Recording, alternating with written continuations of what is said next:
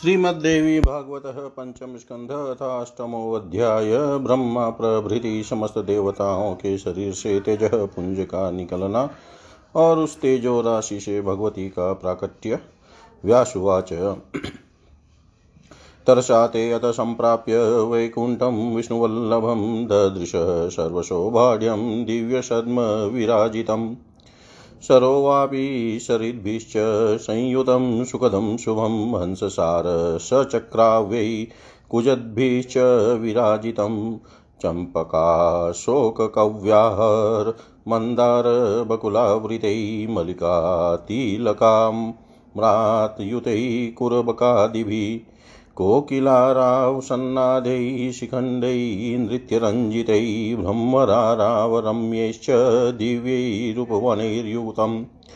सुनन्दनन्दनाद्यैश्च पार्षदैः भक्तितत्परैः संस्तुवद्भिर्युतं भक्तेरन्यभववृत्तिभिः प्रासादैरत्नखचितैः काञ्चनैश्चित्रमण्डितैः अभ्रंलीयैः विराजद्भिः संयुतं शुभसद्मकैः गायद्भिः देवगन्धर्वैः नृत्यद्भिरप्सरो गणैरञ्जितं किन्नरैः शश्वद्रक्तकण्ठैः मनोहरैः मुनिभिश्च तथा शान्तैः वेदपाठकृतादरे स्तुवद्भिः श्रुतिसूक्तैश्च मण्डितं सदनं हरे।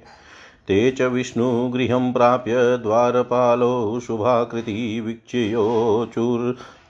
विजयो हेमयष्टिधरो स्थितौ गत्वै कोऽप्युभय भयोर्मध्ये निवेदयतु सङ्गतान् द्वारस्थान् ब्रह्मरुद्रादिनविष्णुदर्शनलालसान् व्यासुवाच, विजयस्तद्वचः श्रुत्वा गतवात् विष्णुसन्निधौ सर्वान् समागतान्, देवान् प्रणम्यो वाच सत्वरः विजय उवाच देवदेव महाराज रमाकान्तसुरारिहन् समागताः सुराः सर्वे द्वारि तिष्ठन्ति वै विभो ब्रह्मा, रुद्रस्ततेन्द्रश्च वरुणः पावको यम।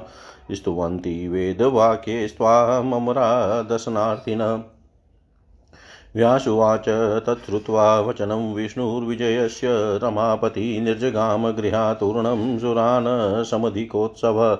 गत्वा वीक्षय हरिदेवान् द्वारस्थान् द्रमकर्षितान् प्रीतिप्रवण्णया दृष्टया प्रीणयामाश दुःखितान्। प्रणेमुस्ते सुरः सर्वे देवदेवं जनार्दनं तुष्टुवुश्च सुरारिघ्नं वाग्भिवेदविनिश्चितम् देवाऊचु देवदेव जगन्नाथ सृष्टिस्थिन्त्यः। कारक दया सिन्धो महाराज त्राहि शरणागतान्। विष्णुरुवाच विशन्तु निर्जरा, सर्वे कुशलं कथयन्तु वः आसनेषु किमर्थं वै मिलिता समुपागता। चिन्तातुरः कथं जाता विषण्णादिनमानसा ब्रह्मरुद्रेण सहिता कार्यं प्रभुतः सत्वरम्। देवाऊचु महिषेण महाराज पीडिता, पापकर्मणा साध्येनातिदुष्टेन वरदृप्तेन पापिना। यज्ञभागानशो भुङ्क्तैः ब्राह्मणैः प्रतिपादितान् अमरः गिरिदुर्गेषु भ्रमन्ति च भयातुरा। वरदानेन धातु स दुर्जयो मधुसूदन् तस्मात् त्वां शरणं प्राप्ता ज्ञात्वा तत्कार्यगौरवम्। समर्थोऽसि समुद्धर्तुं दैत्यमाया विशारद कुरु कृष्णवधोपायं तस्य दानवमर्दन। धात्रा तस्मै वरो दत्तो ह्यवध्योऽसि नरे किल का स्त्री त्वेवं विधा? बालाया हन्यातं शठं रणे उमामा वासचि विद्या का समर्थास्य घातने महिषस्यातिदुष्टस्य वरदानबलादपि विचिन्तय बुद्धया यत्सर्वं मरणस्यास्य कारणं गुरुकार्यं च देवानां भक्तवत्सल्भूधर व्यासुवाच श्रुत्वा तद्वचनं विष्णुस्तानुवाच हसन्निव युद्धं कृतं पुरास्माभिस्तथापि न मृतो हि यशो। अद्य सर्वसुराणां वै तेजोभिरुपसम्पदा। उत्पन्ना चेद्वरारोहा साहन्यातं रणे बलात् हयारीं वरदृप्तिं च माया शतविशारदं हन्तुं योग्या भवे नारी शक्त्यंसे निर्मिता हि न। प्रार्थयन्तु च तेजोऽसानि स्त्रियोऽस्माकं तथा पुनः उत्पन्नेस्ते च तेजोवंशे तेजोराशि भवेद्यथा आयुधानि वयं दद्म सर्वे रुद्रपुरोगमा तस्यै सर्वाणि दिव्यानि त्रिशूलादीनि यानि च सर्वायुधधरा नारी सर्वतेजसमन्विता हनिष्यति दुरात्मानं च पापं मदगर्वितं व्यासुवाच इत्युक्तावती देवेशो ब्रह्मणो वदना ततः स्वयमेवोद्भव वभूतेजो राशि चातीव दुःसह रक्तवर्णं शुभाकारं पद्मरागमणिप्रभं किञ्च चितं तथा चोष्णं मरीचिजालमण्डितम्।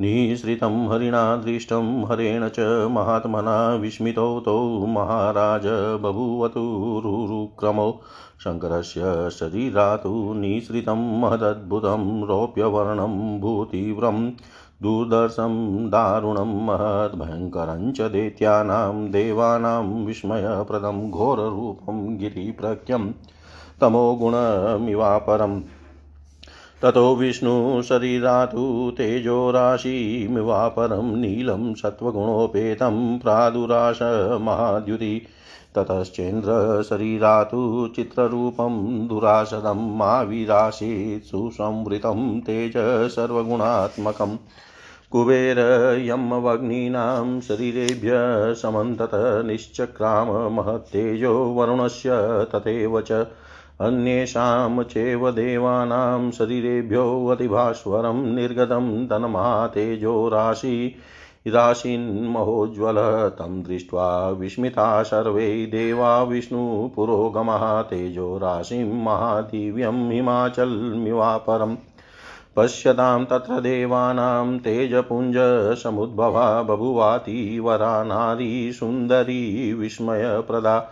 त्रिगुणा सा महालक्ष्मी सर्वदेव शरीरजाष्टादशभुजा रम्या त्रिवर्णां विश्वमोहिनी श्वेतानना कृष्णनेत्रा सरङ्क्ताधरपल्लवा ताम्रपाणी तलाकान्ता दिव्याभूषणभूषिता अष्टादशभुजा देवी सहस्रभुजमण्डिता सम्भुता सुरनाशाय तेजोराशि समुद्भवा।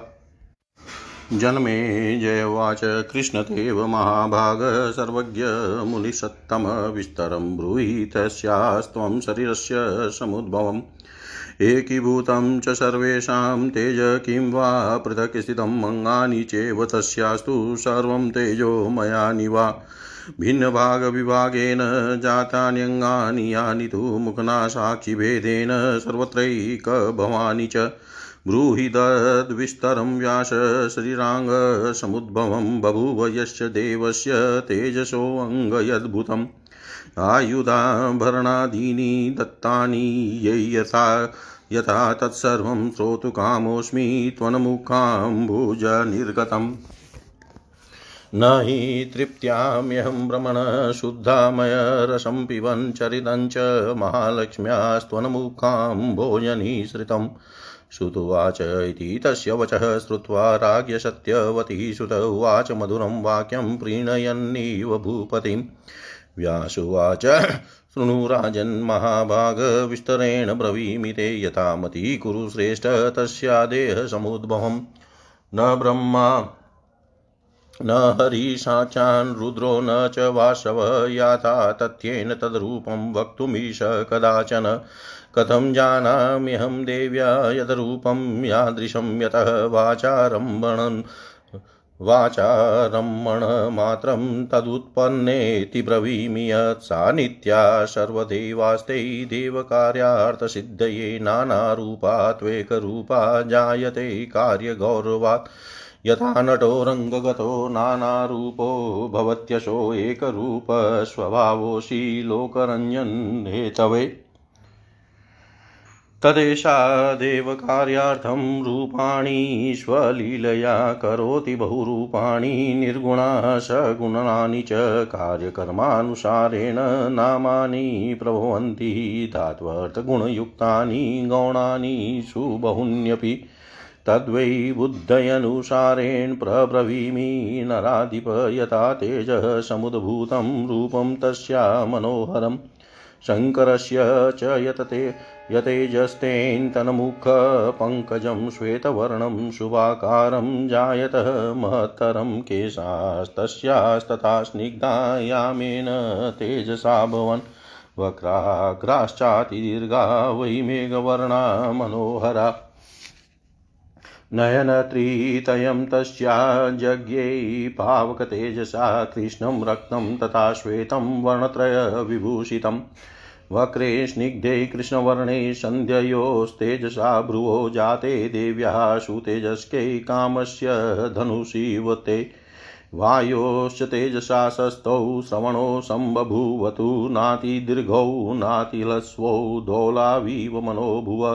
तिलपुष्पसमाकारा नासिकासु मनोहरा सञ्जाता, स्निग्धवर्णा वै धनदस्य च तेजसा।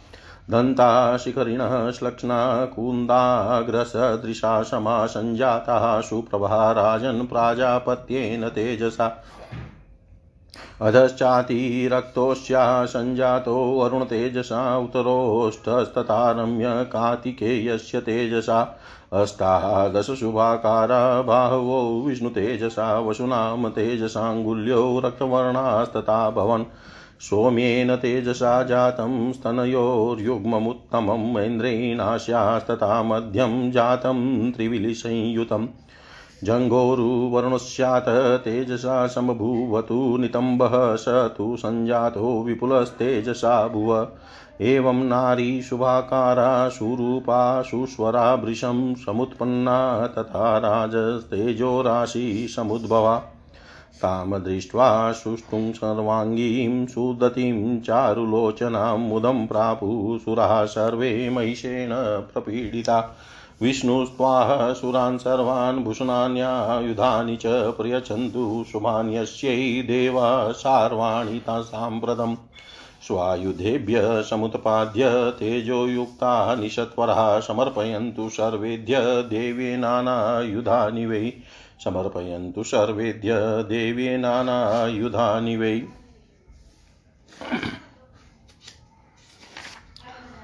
व्यास जी बोले, हे राजन, उन देवताओं ने शीघ्रता पूर्वक भगवान विष्णु के प्रिय धाम वैकुंठ में पहुंचकर वहाँ उन श्री हरि का विशाल सदन देखा, जो संपूर्ण शोभाओं से युक्त तथा दिव्य महलों से सुशोभित था, सुंदर तथा सुखदायक वह भवन सरोवर, बावली एवं नदियों से सुशोभित था। जिनमें हंस सारस चक्रवाक आदि पक्षी कलरव कर रहे थे।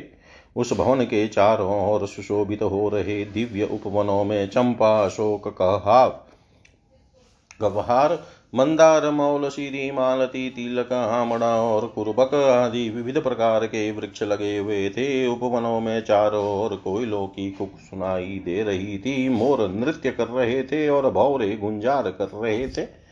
नंद सुनंद आदि भक्ति परायण पार्षद तथा त्याग वृत्ति संपन्न अन्य भक्त भगवान विष्णु की स्तुति कर रहे थे। वहाँ रत्न जड़ित महल बने हुए थे, जिन पर सुनहरे चित्र बने हुए थे।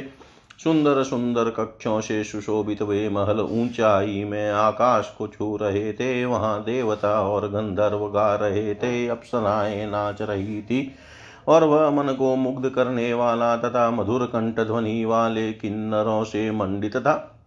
वैदिक सुक्तों के द्वारा आदर पूर्वक भगवान विष्णु की स्तुति करते हुए शांत स्वभाव वाले वेद पाठ परायण मुनियों से वह भवन अत्यंत सुशोभित हो रहा था।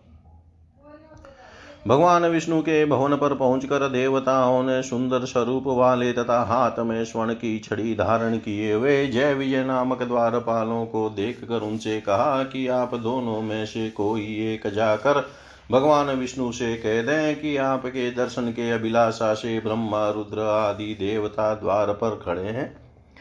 व्यास जी बोले, उनकी बात सुनकर विजय ने तुरंत भगवान विष्णु के पास पहुंचकर उन्हें प्रणाम करके सभी देवताओं के आगमन की बात उनको बताई।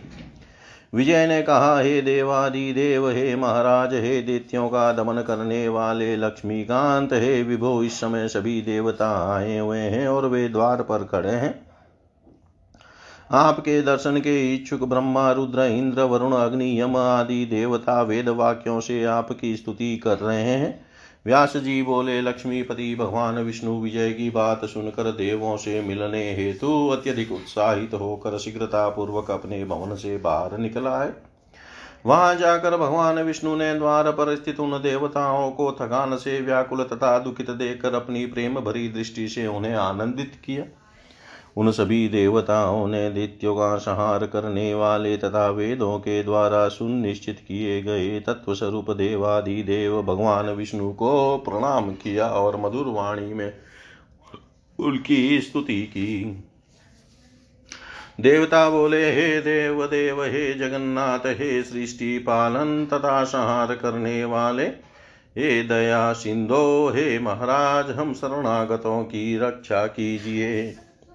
विष्णु बोले, हे देवताओं, आप सभी लोग आसनों पर बैठ जाइए और फिर अपना कुशल क्षेम बताइए। आप लोग एक साथ मिलकर यहाँ किस लिए आए हुए हैं? ब्रह्मा तथा शिव सहित आप सभी देवता चिंता, मग्न, दुखित और उदास क्यों हो गए हैं? आप लोग अपना प्रयोजन शीघ्र बताए।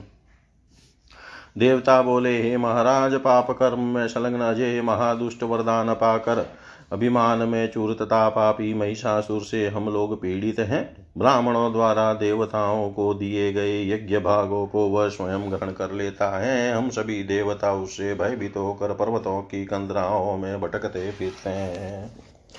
हे मधुसूदन, ब्रह्मा जी के वरदान से वह अजय बन गया है। अतः इस कार्य को अत्यंत गुरुतर जानकर हम लोग आपकी शरण में आए हैं। दानवों की माया को जानने वाले तथा दानवों का वध करने वाले हे कृष्ण, आप ही देवताओं का उद्धार करने में समर्थ हैं। अतः उसके वध का कोई उपाय कीजिए। विधाता ने उसे वर दे दिया है कि तुम पुरुष मात्र से सदा अवध्य रहोगे। तब ऐसी कौन स्त्री होगी जो रण में उस सठ को मार सके? क्या भगवती, पार्वती, लक्ष्मी, इंद्राणी अथवा सरस्वती भी अत्यंत दुष्ट तथा वरदान के कारण अत्यंत अभिमानी महिषासुर का वध करने में समर्थ होगी? अतएव हे भक्त वत्सल, हे भूधर, आप अपनी बुद्धि से भली भांति विचार करके उसके मरण का जो भी उपाय हो, उसके द्वारा हम लोगों का यह कार्य संपन्न कर दीजिए। व्यास जी बोले, यह बात सुनकर भगवान विष्णु मुस्कुराते हुए उनसे कहने लगे, पहले भी हम लोगों ने महिषासुर से युद्ध किया था, किंतु वह नहीं मारा जा सका।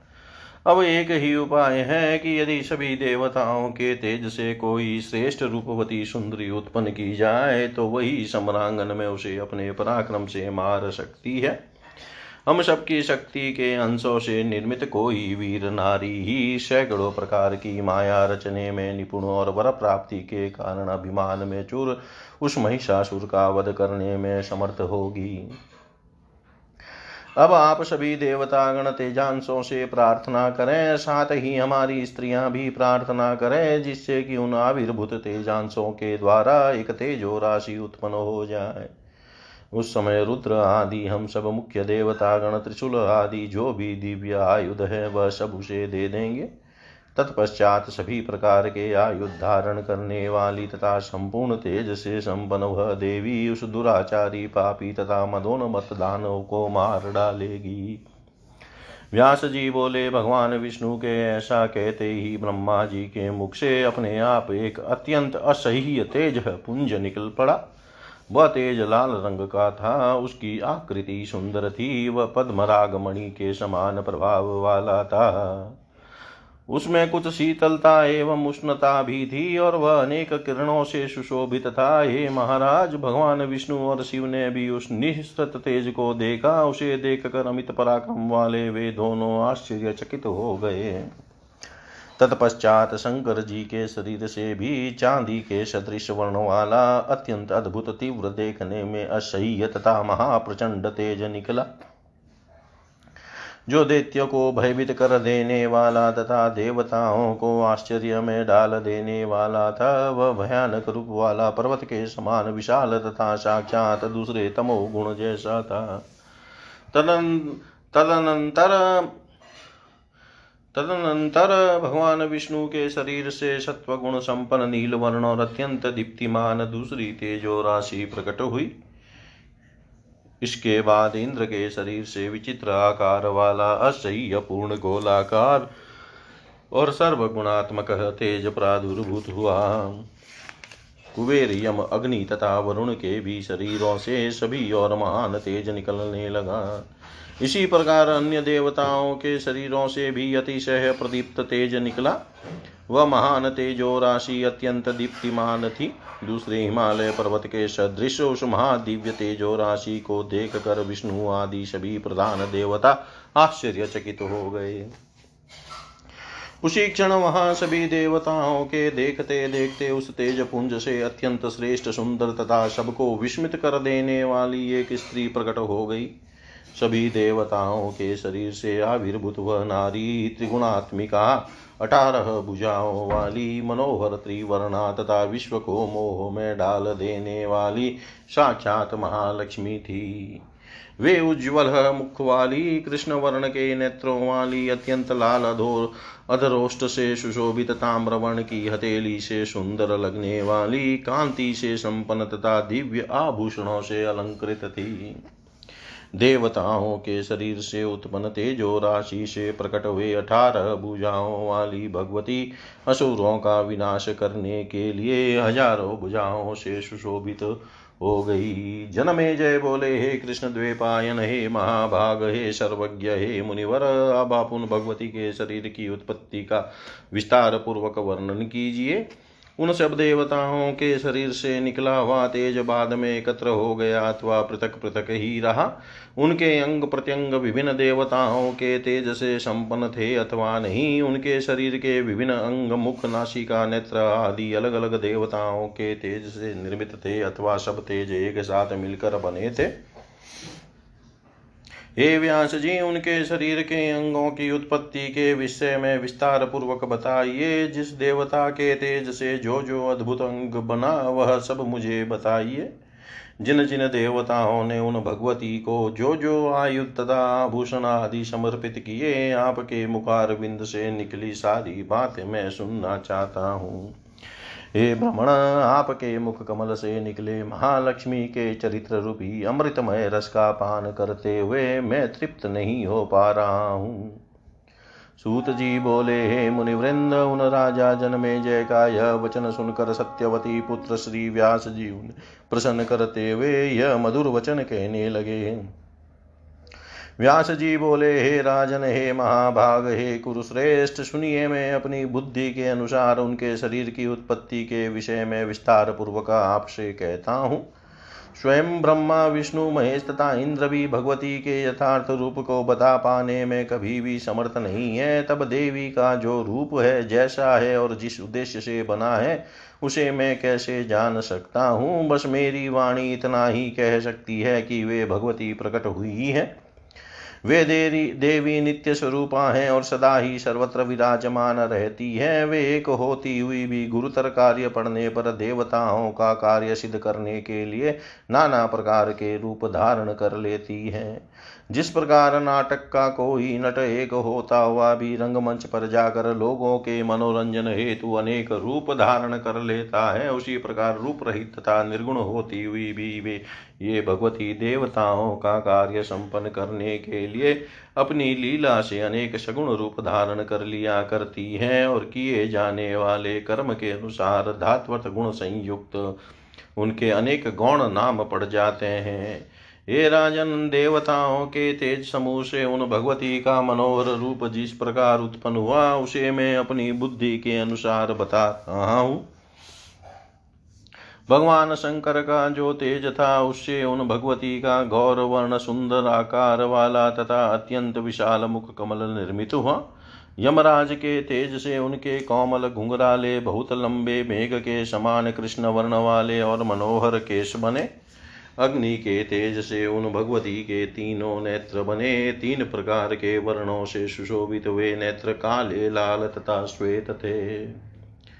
उनकी भौहें दोनों संध्याओं के तेज से बनी। वे टेढ़ी, चिकनी, काले रंग की अत्यंत तेजोमय तथा कामदेव के धनुष की भांति प्रतीत हो रही थी। उनके दोनों उत्तम कान वायु के तेज से बने जो न बहुत बड़े तथा न बहुत छोटे थे, वे कामदेव के झूले के सदृश प्रतीत हो रहे थे।